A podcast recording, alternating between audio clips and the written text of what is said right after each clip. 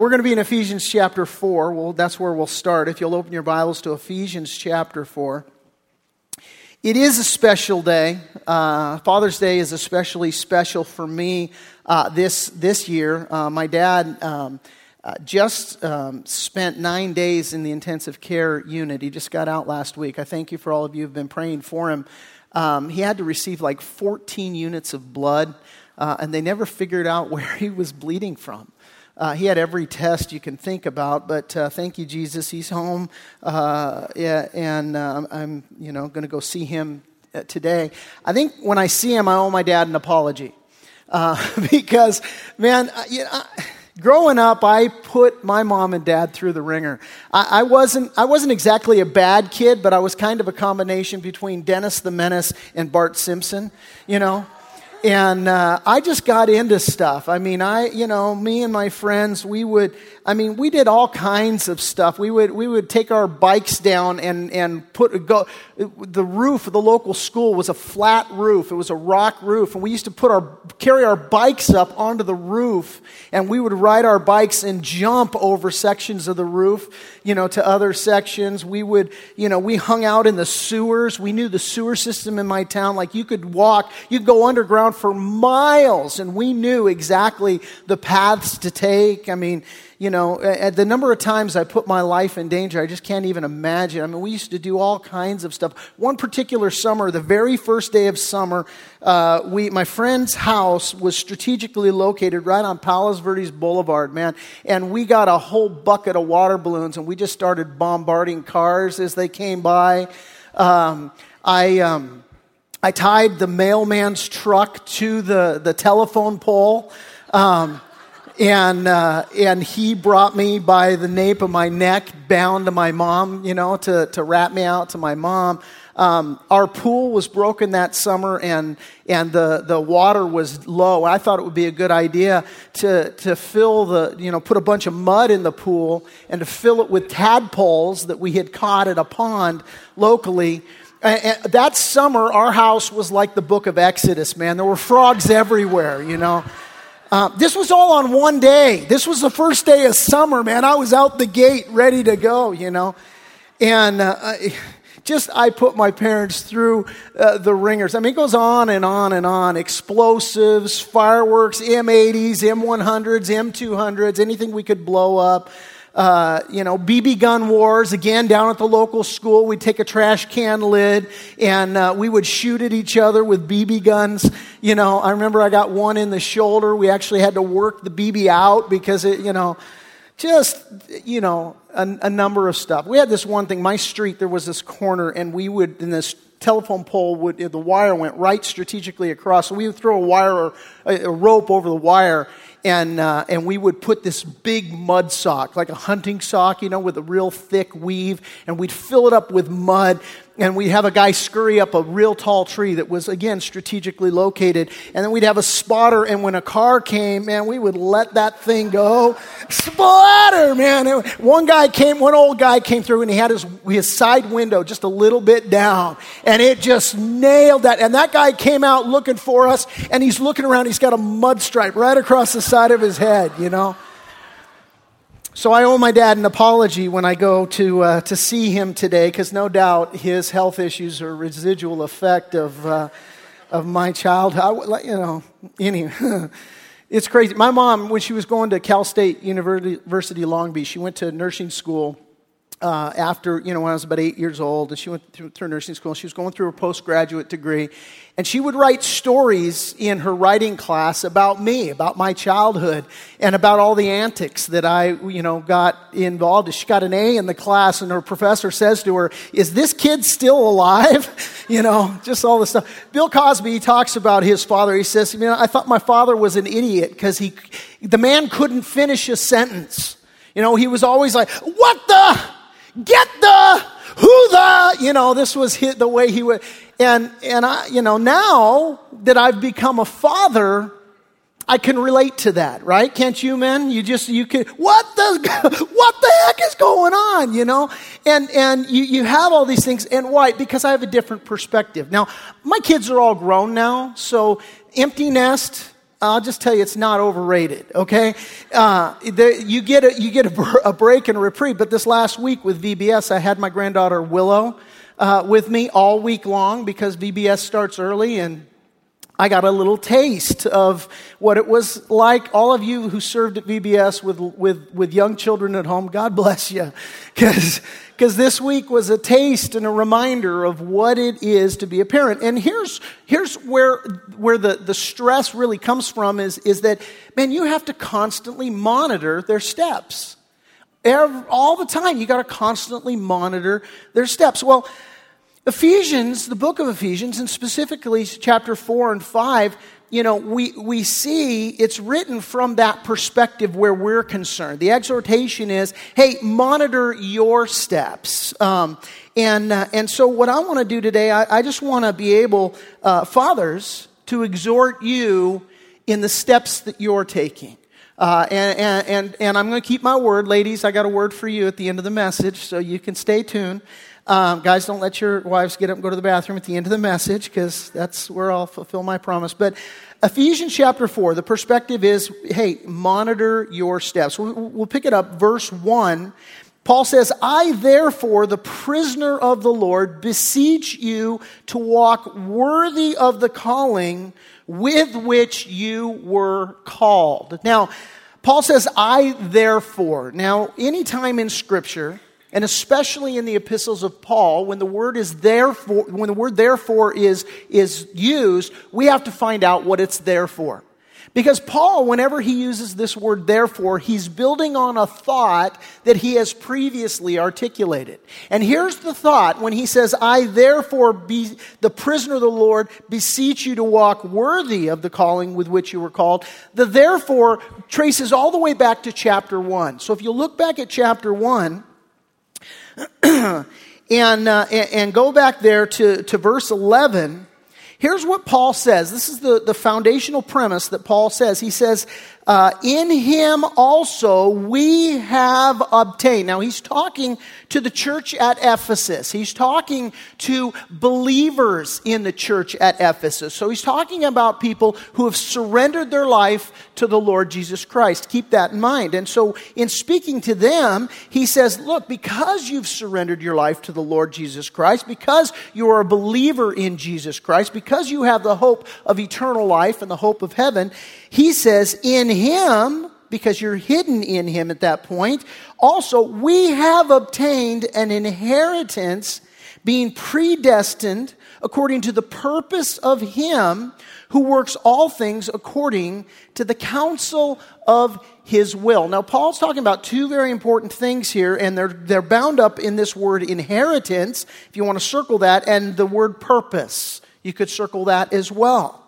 And, and, and so he, he goes on to kind of articulate these two points uh, about our inheritance, about our purpose uh, in chapter 2. We'll pick that up in verse 8. And so in chapter 2, verse 8, he says, For by grace you have been saved through faith, and that not of yourselves, it is the gift of God, not of works, lest anyone should boast. So these two verses talking about our inheritance. And then he goes on to say in verse 10, For we are his workmanship, created in Christ Jesus for good works, which God prepared beforehand that we should walk in them. This is talking about our purpose. Now, with this in mind, my first point today, if you're taking notes, write this down. You need to receive Jesus Christ.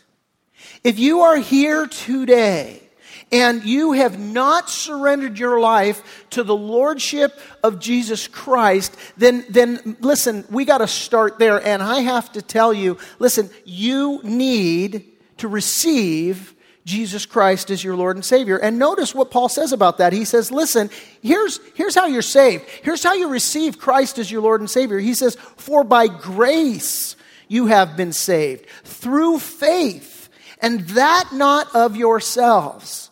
It's the gift of God, not of works, lest anyone should boast. Listen, here's what the Bible says. The Bible says that all have sinned and fall short of the glory of God.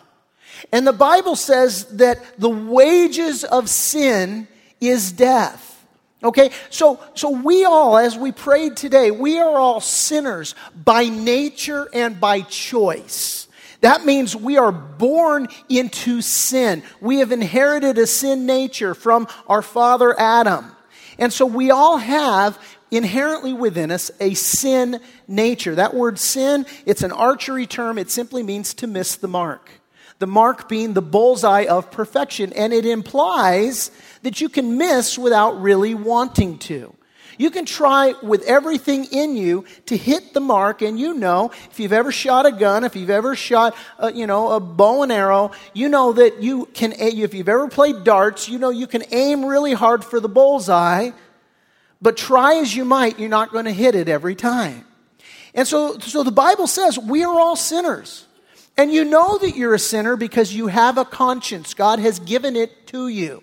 Where does our sense of right and wrong come from? It comes from God's law, which is written on the hearts of mankind, that tells us that we are sinners. And so you have guilt, you have shame, you have regret, you have remorse, and you know.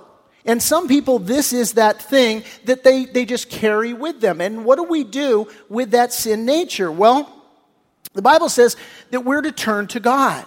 Because if we don't, the wages of our sin is death. Now, many people, they won't turn to God. They'll turn to drugs, they'll turn to alcohol, they'll turn to promiscuity, they'll turn to, you know, uh, the pursuit of pleasure.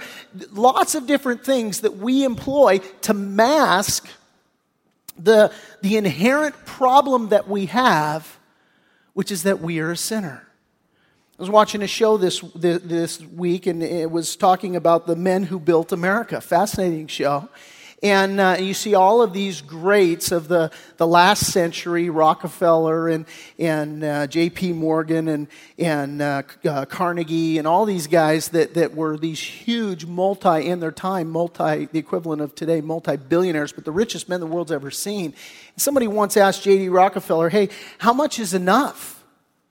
And he said, a little bit more. And, and, and the thing is, for us, we need to understand that there's people, they try and fill this, this thing or mask over this thing in their lives with, with stuff or whatever it is. Hey, if I just get this, I'll be happy. If I just get this, I'll be happy. And you come to find out, no, this is not going to make you happy. This is not going to fulfill you. And the thing is, is that there's many today that don't have peace. They don't have peace because they don't have peace with God. Harrison Ford was being interviewed uh, in an interview, and he said in the interview, You know, you always want what you ain't got. They're like, Harrison Ford, movie star, millionaire, what ain't you got? Peace. Do you have peace this morning? See, because the Bible says you can have peace.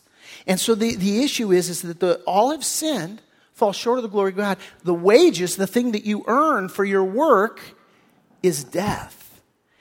But the, the good news of the gospel is, is that if you believe in Jesus, if you believe that He's the Son of God, if you believe that He died on the cross for your sins in your place, which He did, if you believe that God raised Him on the third day to conquer Satan's sin and death and to give you the hope of eternal life, if you believe that, if you confess that with your mouth, the Bible says that you will be saved. The Bible says that all who call upon the name of the Lord shall be saved.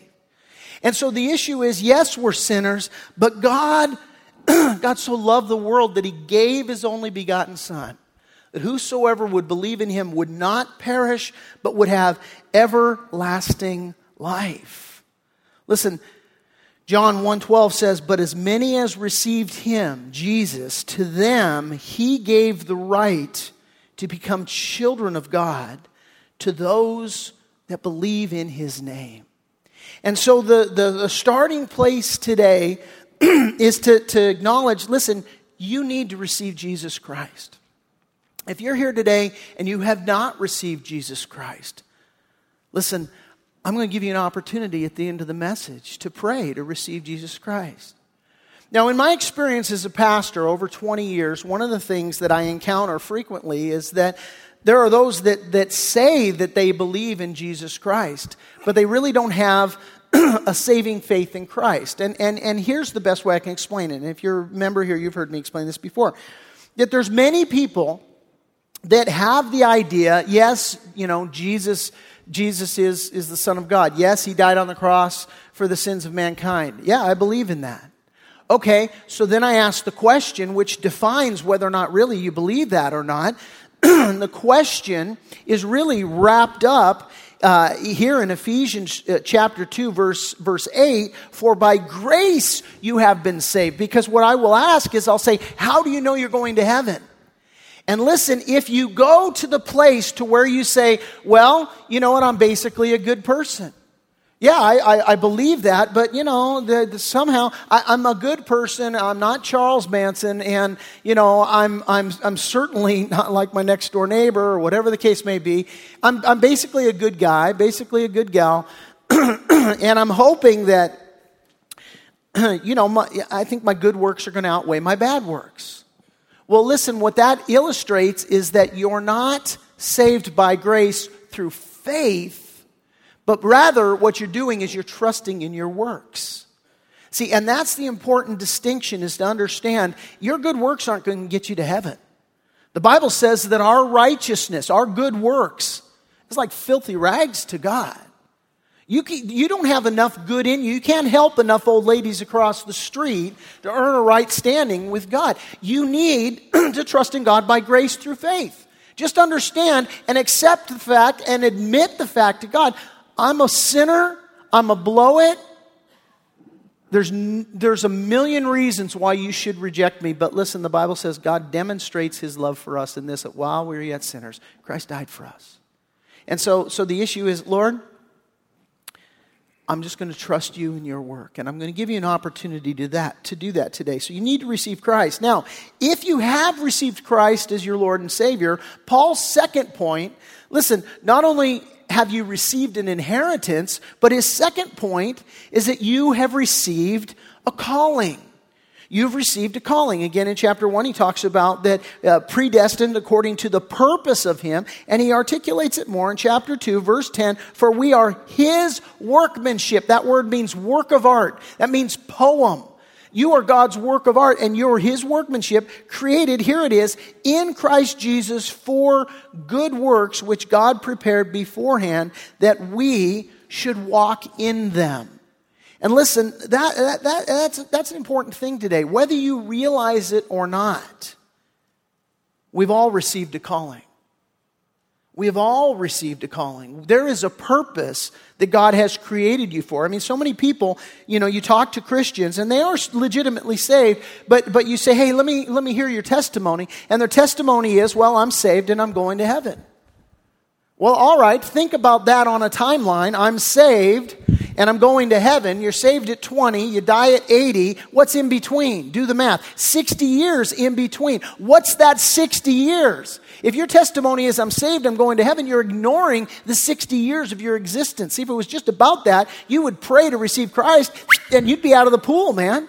He'd just take you down. He'd, he'd be like, all right, or take you up. Here, here you go. it's not that way. Why? Because God's created you for a purpose. You have, a, you have received an inheritance, you've received the hope of eternal life, and now you have to receive your calling. And God has called you for a purpose. Fathers, God's called you for a high and holy purpose. To take that little hoodlum that you've got and raise him to know God. Right? And, and so this is, this is a high and it's a holy calling. Listen, Jesus said this. He said, when someone has been given much, much will be required in return. And when someone has been entrusted with much, even more will be required. So, with this in mind, Paul says in Ephesians chapter 4, verse 1, where we started, listen, I therefore, because you're saved and because you understand that you're created for a purpose, I therefore, the prisoner of the Lord, I beseech you, walk worthy of the calling with which you were called. Walk worthy of the calling with which you were called. I ask you a question. It's a very sincere question. I ask you maybe even to jot this down and take a walk with it this way this week. Am I walking worthy of the calling that God has given to me? Maybe on the occasion of this Father's Day, you could ask that question prayerfully Lord, am I, am I walking worthy of these children that you've blessed me with? Am I walking worthy? And so, with this in mind, now turn to chapter 5, where we're going to camp out for the remainder of our time together. Not only do you need to receive Christ, first point, not only that you have received a calling, second point, third and final point, and the point we're going to camp out on, here it is, point number three, you must respond to your calling. You must respond to your calling. Now, Ephesians chapter 5, it's arranged in four parts, and, the, and it's all about, and the big idea is how do you practically respond to the calling that God has given to you? How do you practically respond to this calling? And so Ephesians 5, it's arranged in four parts, and it's like the bases on a baseball field to get you home right? How do you respond to your calling, right? Well, it, the, the four points are we're to walk in love, we're to walk in light, we are to walk in wisdom, and we're to walk in submission. Let's take those one at a time. Okay? So, so hey, listen, how do you walk worthy? Well, let's start off talking about you got to walk in love. Ephesians 5, verses 1 and 2. Therefore, Paul says,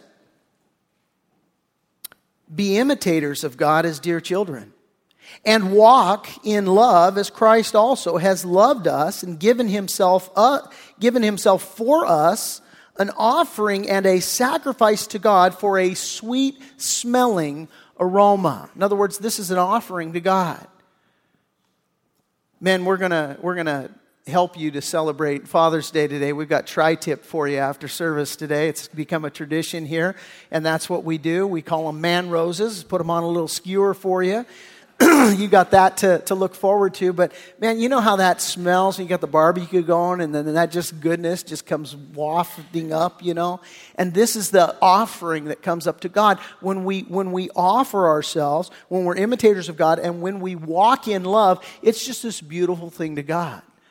Jesus said, "All men will know you're my disciples by the love that you have one for another."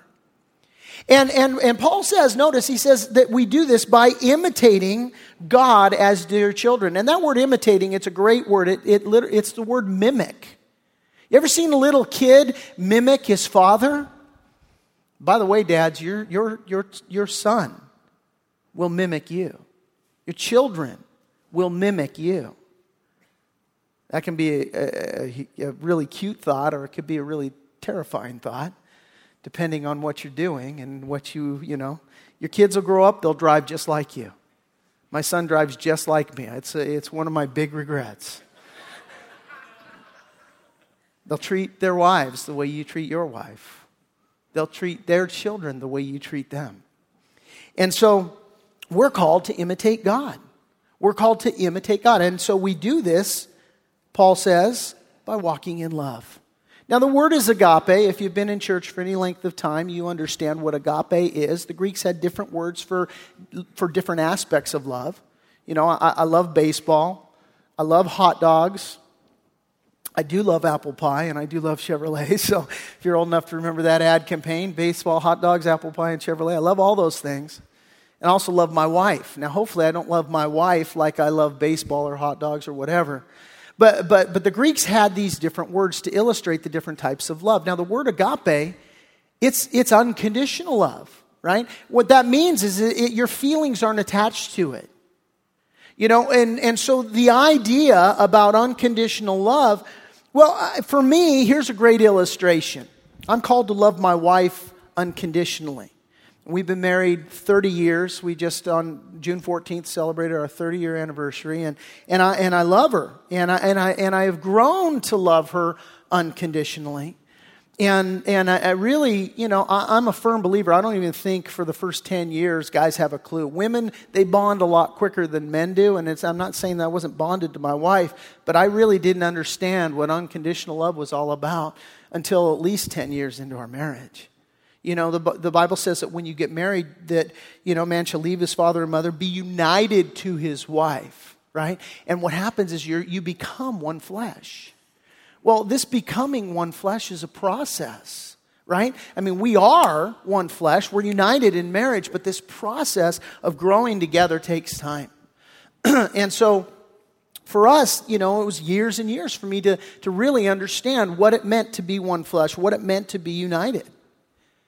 Now, for my kids, that happened a lot quicker. And, and, and the process was crazy. And when my daughter Megan was born, my firstborn, and, and you know, it's funny having Willow this week. Willow is her mom. She is, she is my wife, you know, but it was just so surreal having her in our house because I actually called her Megan a few times, you know.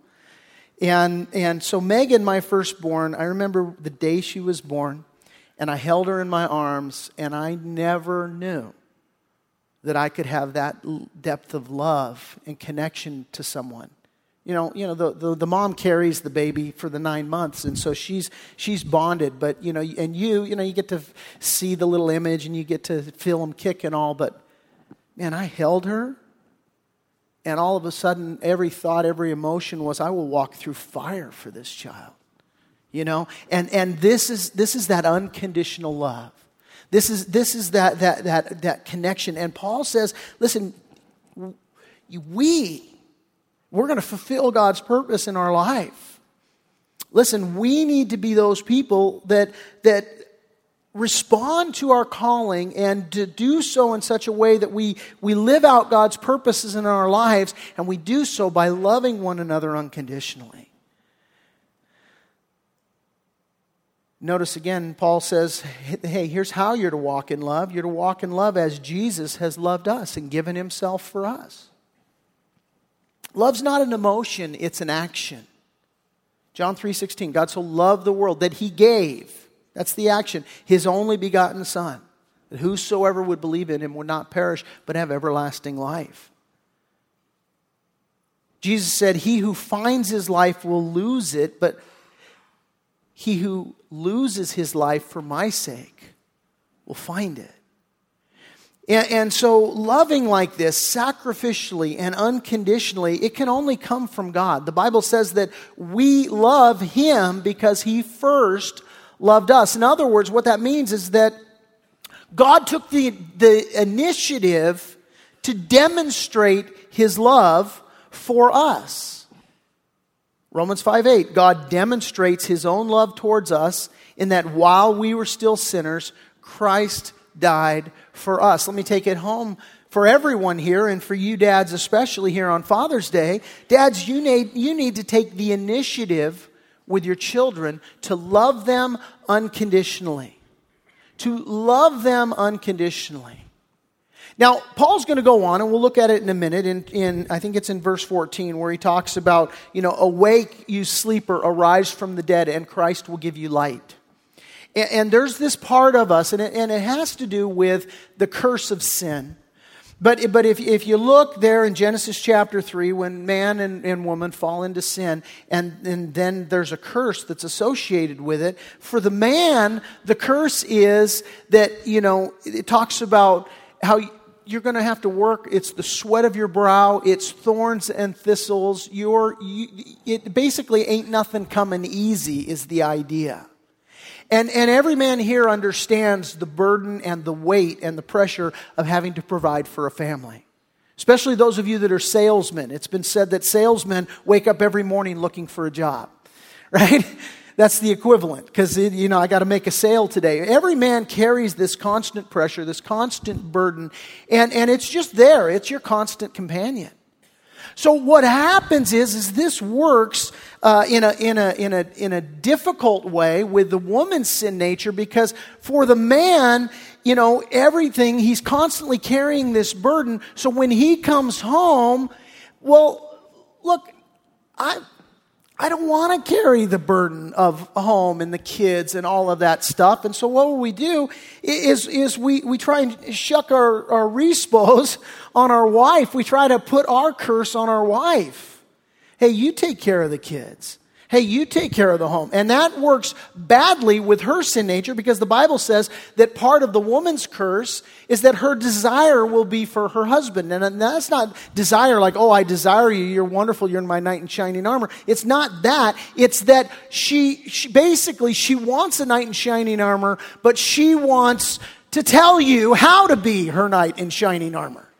That's her sin nature. So what happens then is the man has his curse where he's like, oh, I just want to break. I just want to catch a break here. Why do guys love the television set? Here's why. Because it loves unconditionally and it never asks you to do a single thing. You come home and you can tune out and it just gives. It just loves unconditionally. It never says, will you take out the trash? It never says, will you discipline the kid? It never says anything. It just gives, right? And so the guy comes home and he just wants to receive. He just wants it to give. He doesn't want to have to do anything. And the wife, her curse is, hey, I'm, i want to tell you how to do things. There's this, there's this commercial, and I, I don't know if it's still on, but it was uh, uh, OG's. Uh, and basically, there's this guy working out in the garage and he's cleaning, and his, well, he's not cleaning, he's goofing off out in the garage, and his wife keeps coming out nagging him. Honey, clean up the garage. Honey, clean up the garage. And then finally she comes out. She's like, if you clean up the garage, I'll, we'll go to OG's tonight. Oh, okay, I'll go. And I'm like, gee whiz, you know? And here we're perpetuating this thing where the wife is going to treat the husband like a kid and the, and the husband is, is not going to man up and be a man and lead his home. He's going to he's going to let his wife be his mommy. Guys, do you let your wife be your mommy? Does your wife have to be your mommy?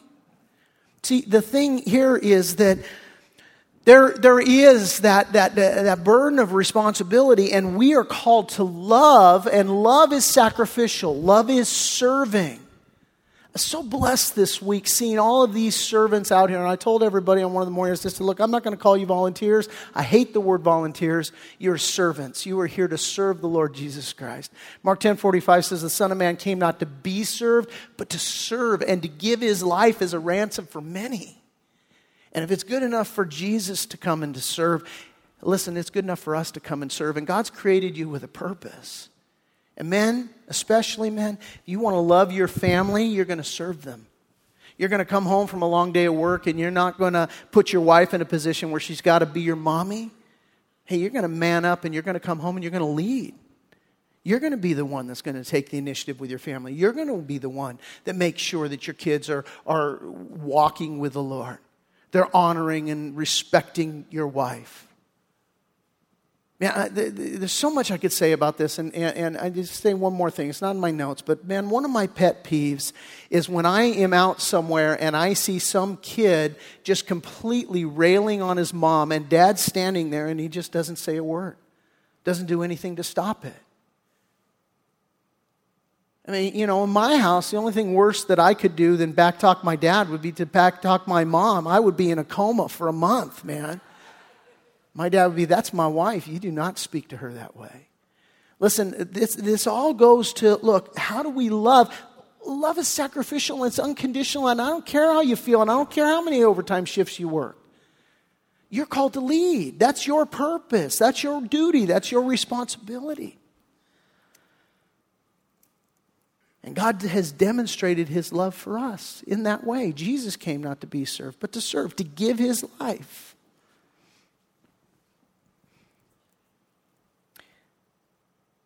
Again, there in verse 14, awake you who sleep, arise from the dead, Christ will give you light. A lot of people, they're just sleepwalking through life. You know, when I was a, a, teenager, I went up camping with my friends, and um, I was not walking with the Lord, and, and I just drank myself into just, you know, blacked out. And the next thing I know, I wake up, I'm outside my tent, we're in the high Sierras, it's below freezing and, and, and I, I'm in my chonies, and that's it, and I'm wandering through the forest. Evidently, I went out to, you know, relieve myself, and, and that's when I came to. And, and, and this verse always reminds me of that story. Because what was I doing? I was walking in my sleep. And when I came to, my first conscious thought was, I'm dead. I, I just, I've been, I've been sleepwalking. I've been out now. I have no idea where my tent is. I have no idea where, where warmth and shelter is. I have no idea where I am. And listen, that, sometimes that describes the state that we're in. And, and, and, and man or woman, I ask you the question are you sleepwalking through life right now? Are you in a place where you need to wake up, man, and recognize look, if you don't change, you're dead. It's so critically important, and we just need to understand this, man. We got to walk in love. Well, the second thing that Paul says, the second way that we walk worthy of this calling that God has given to us, this, this inheritance that we've received, hey, we're not only walking in love, but we're to walk in light. We're to walk in light. Look at chapter 5, verses 8 and 9. He says, For you were once darkness, but now you are light in the Lord. Walk as children of light. For the fruit of the Spirit is in all goodness, righteousness, and truth. What does it mean to walk in the light? What does it mean to walk in the light? You know, uh, here's a great illustration this idea of walking in the light. You know, let's say you, you come home, guys, and your wife has been, you know, she's in mopping the floor. And let's say you got a job that, you know, you're wearing boots and they're muddy. And all of a sudden you take five steps into the house, you know, and, uh, and then you hear your wife call from the other room, Hey, I'm mopping the floor. Don't, don't track your muddy boots in here. And let's say that, you know, you just ignore her and then you just come walking in. You got a whole trail of muddy boots all the way into the house through a couple of rooms and your wife sees it. Let's, I'll ask you the question, are you going to have fellowship with the missus anytime soon? The answer is no. Why? Well, because your wife gave you light, right? When you came in the door, she said, Hey, you're walking in darkness. And the light is the information, the knowledge of this floor is clean and I just told you what the truth is. So you need to, you need to either walk in the truth, walk in the light that you've received, or continue walking in this muddy, dark path. Well, if you reject the light and walk in darkness, listen, you're not going to have fellowship with your wife. You ain't going to have fellowship with God right? And so that's the idea here this idea of walking in light. It's, it's, this, it's this metaphor. It means to walk purely to walk honestly to walk openly. Nothing hidden in your life. Look at verses uh, 11 through 13 he says and have no fellowship with the unfruitful works of darkness but rather expose them for it is shameful even to speak of those things which are done by them in secret, but all things that are exposed are made manifest by the light, for whatever makes manifest is light. Here's the idea. Look, I am going to understand in the receiving of my calling and in the execution of my calling, not only am I going to walk in love, but I'm going to walk in the light. And walking in the light means I'm going to go, this is the way of God and this is not the way of God, and I'm going to make a choice with the light that I've received. My question for you is Are you walking in the light? Do you have hidden things in your life? Are there things in your life that, that, that you know, you're, you're, you're hiding, you're sweeping under the rug? Are you living a secret life? Proverbs 5:21 says the ways of man are before the eyes of the Lord and he ponders all his paths. My father understood this truth, raising me. He used to tell me all the time listen, Teddy, you don't belong to me, you belong to God. He's entrusted you to me. And I have to give an account to God someday for, for how I have raised you. Usually, I got that conversation when I'd been in the sewers or up on the school roof or tying the mail truck to the, to the telephone pole, or whatever it was. But my dad, and this, this had a profound impact on me because here's my father telling me, look, I'm going to, I'm, I'm going to give an account. I'm, I'm accountable to God for how I raise you. And so you're getting a spanking right now because God's going to give me a spanking if I don't tune you up right now, son. Right? And so, so the thing is, is that we need as dads, especially as Christians, certainly, we need to walk in the light. We need to, to, to live in such a way that, hey, you know, how do you pay your taxes? How, how, how do you conduct your relationships? What's on your computer? How do you interact with your neighbors, with the people, you know, that you come in contact with? Because your kids are, you're taking all, they're going to mimic you. And you need to walk in the light. Well, the third way that we walk worthy of the calling with which we've received is to walk in wisdom. Walking in wisdom. Proverbs 4 5 through 7 says this Get wisdom, get understanding. Do not forget nor turn away from the words of my mouth. Do not forsake wisdom, and she will preserve you. Love her, and she will keep you. Wisdom is the principal thing. Therefore, get wisdom, and in all your getting, get understanding. Now, the best definition for wisdom is this knowledge skillfully applied. That's wisdom. Knowledge skillfully applied to your life. It's been said knowledge is knowing that a tomato is a fruit, wisdom is knowing not to put it in a fruit salad. Okay? Knowledge skillfully applied. In other words, wisdom consists of information and execution. Okay? You get the light and you execute it. You walk in wisdom by walking in the light. Okay? And we see that reflected uh, in verse 15. Let's read it. He, he says, See then that you walk circumspectly, not as fools, but as wise. And then he continues the thought in verse 16, redeeming the time because the days are evil. And so, so the issue here is that, you know, the, the, the, that phrase, see then, there, see then, and what it means is to observe and execute. That's what, the, that's what that phrase means. Observing and executing. And so, what we're going to do, we, we're going to observe, we're going to receive the information, we're going to execute, we're going to, we're going to act on that information, right?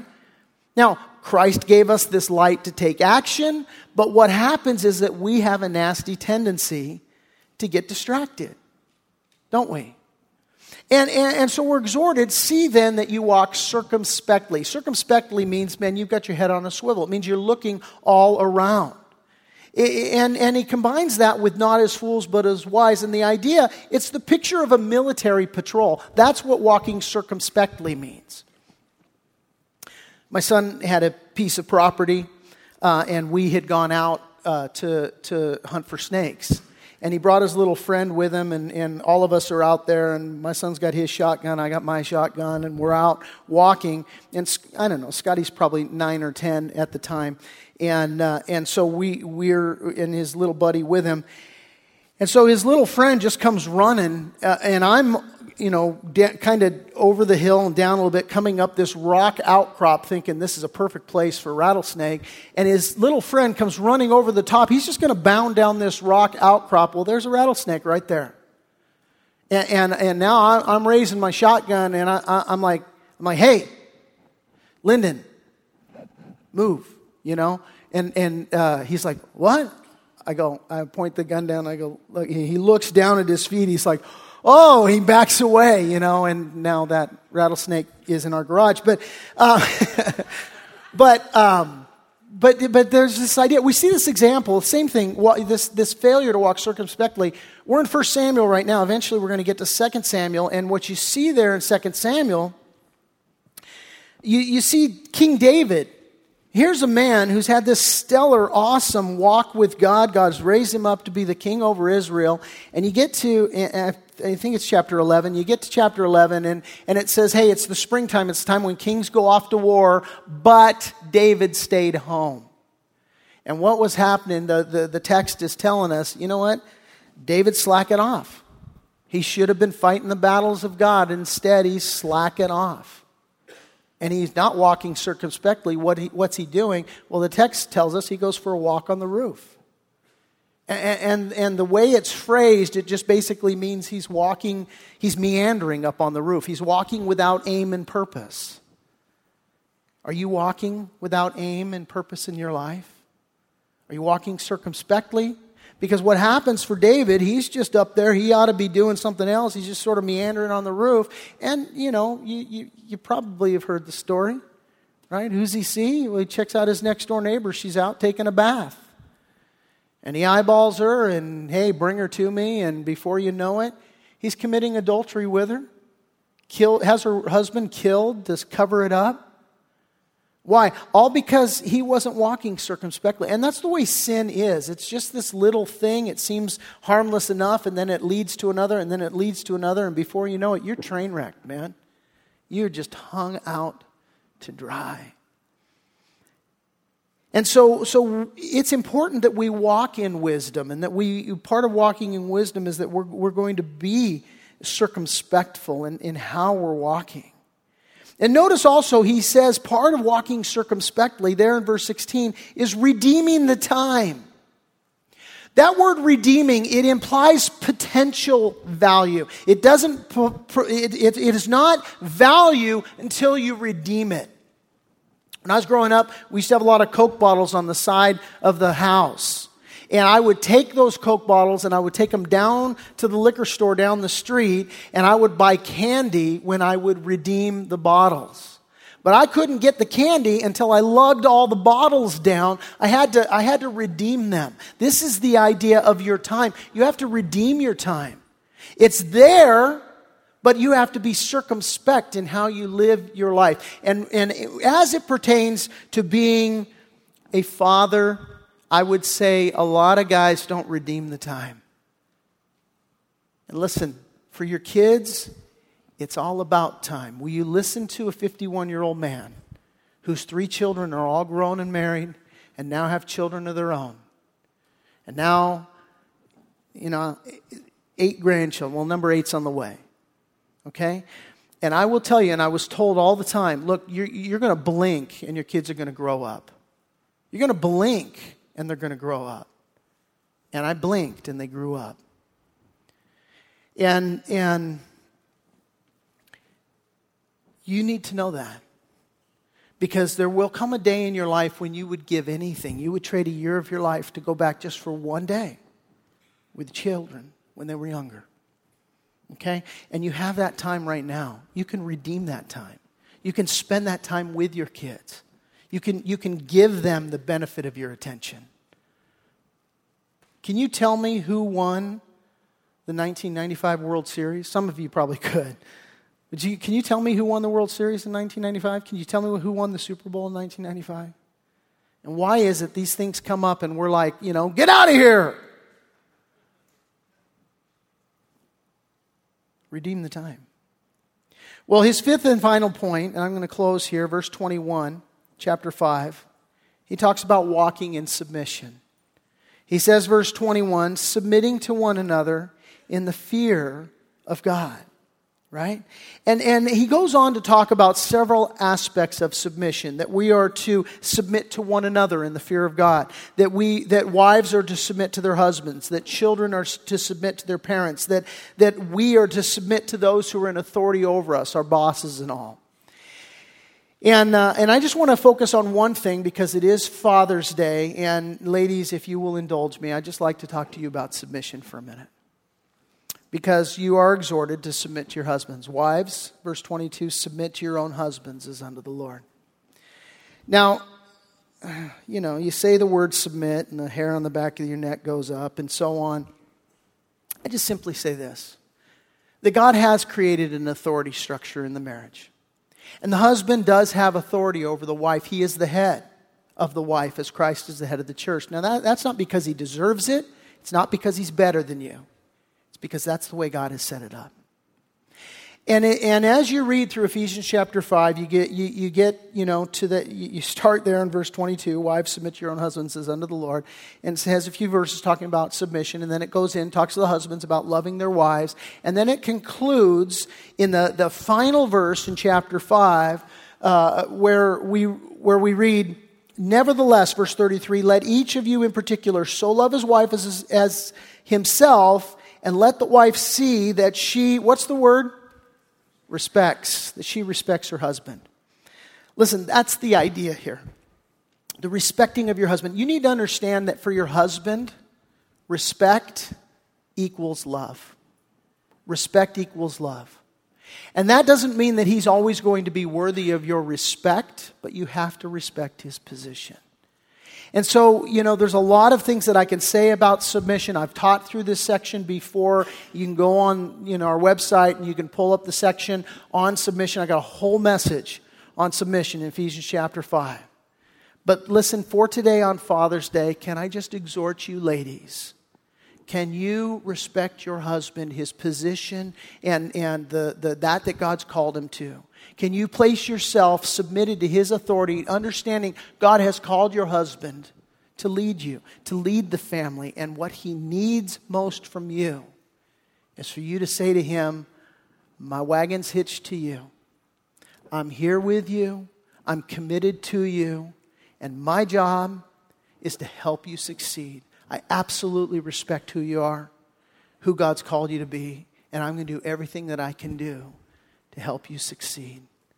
Listen, here's what I would say to you. For some of you, you say, you know what, he doesn't deserve it. Maybe he doesn't. But I would ask you the question do you always deserve to have your wife or your husband love you unconditionally as Christ loved the church? Do you always deserve it? No. Do you need it? Yeah, you need it. And for some of you, if you would just make the conscious effort to say, you know what, I'm going to, I'm going to submit to and I'm going to respect my husband, hey, listen, that might just be what it takes to turn everything around for him. Somebody needs a wife by them. Man needs his wife by him just to be able to say, I'm with you. I'm here with you.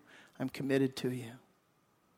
Well, we bring it to a close in that, and here's what I just say listen, you've re- you need to receive Christ, and you have received a calling, and you have to respond to the calling.